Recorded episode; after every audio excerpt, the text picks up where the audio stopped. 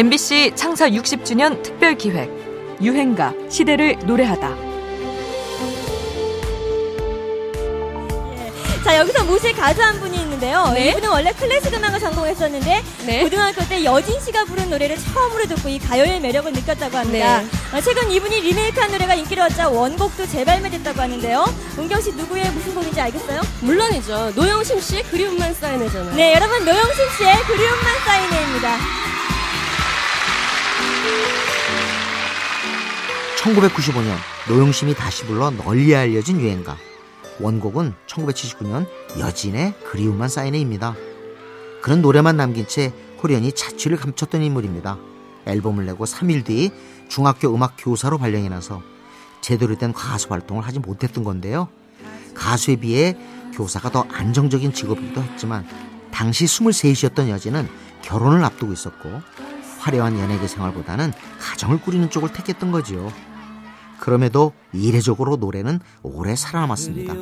노영심 말고도 유익정, 노사연, 조영남, 마마무의 솔라, 트와이스의 나연까지 무수한 가수들이 너도나도 리메이크하면서 긴 생명력을 갖게 됐죠.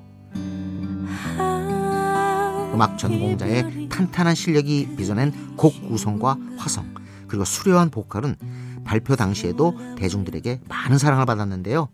그리움만 쌓여내는 그렇게 노래 자체도 좋았지만 누구에게나 마음속에 존재하는 정서를 잘 그려낸 덕분도 있는 것 같습니다. 음악 관계자들은 대중가요의 기반을 이루는 네 가지 정서가 있다고 하죠. 사랑의 기쁨, 이별의 슬픔, 인간 본연의 외로움, 그리고 노스텔지어 향수로도 표현되는 그리움을 꼽는데요. 어느 외국의 소설가는 이 그리움을 가리켜 우리가 쫓겨나지 않아도 되는 유일한 낙원이라고 표현하기도 했습니다. 그런 그리움의 정서를 탁월하게 그려냈기에 오랜 세월을 호흡하며 명곡의 대열에 오를 수 있었던 게 아닐까 싶습니다.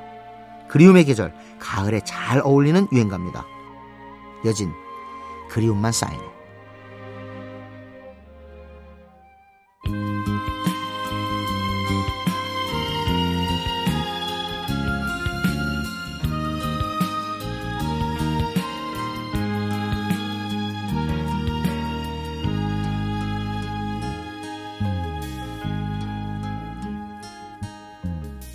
다정했던 사람이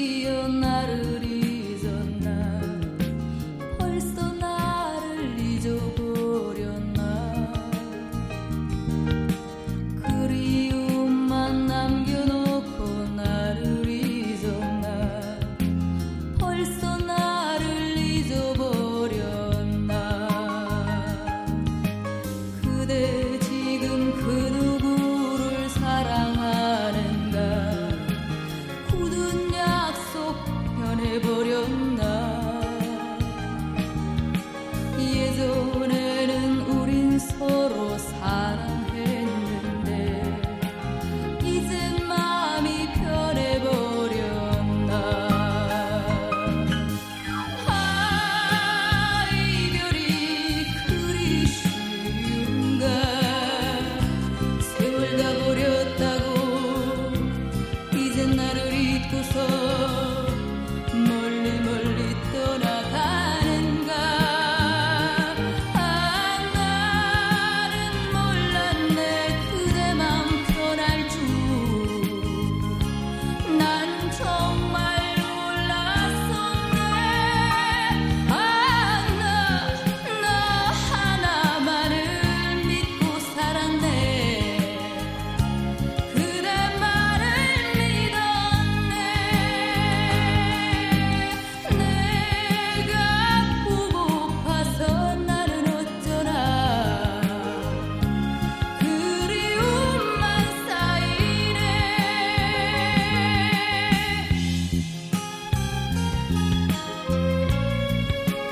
MBC 창사 60주년 특별 기획 유행가 시대를 노래하다.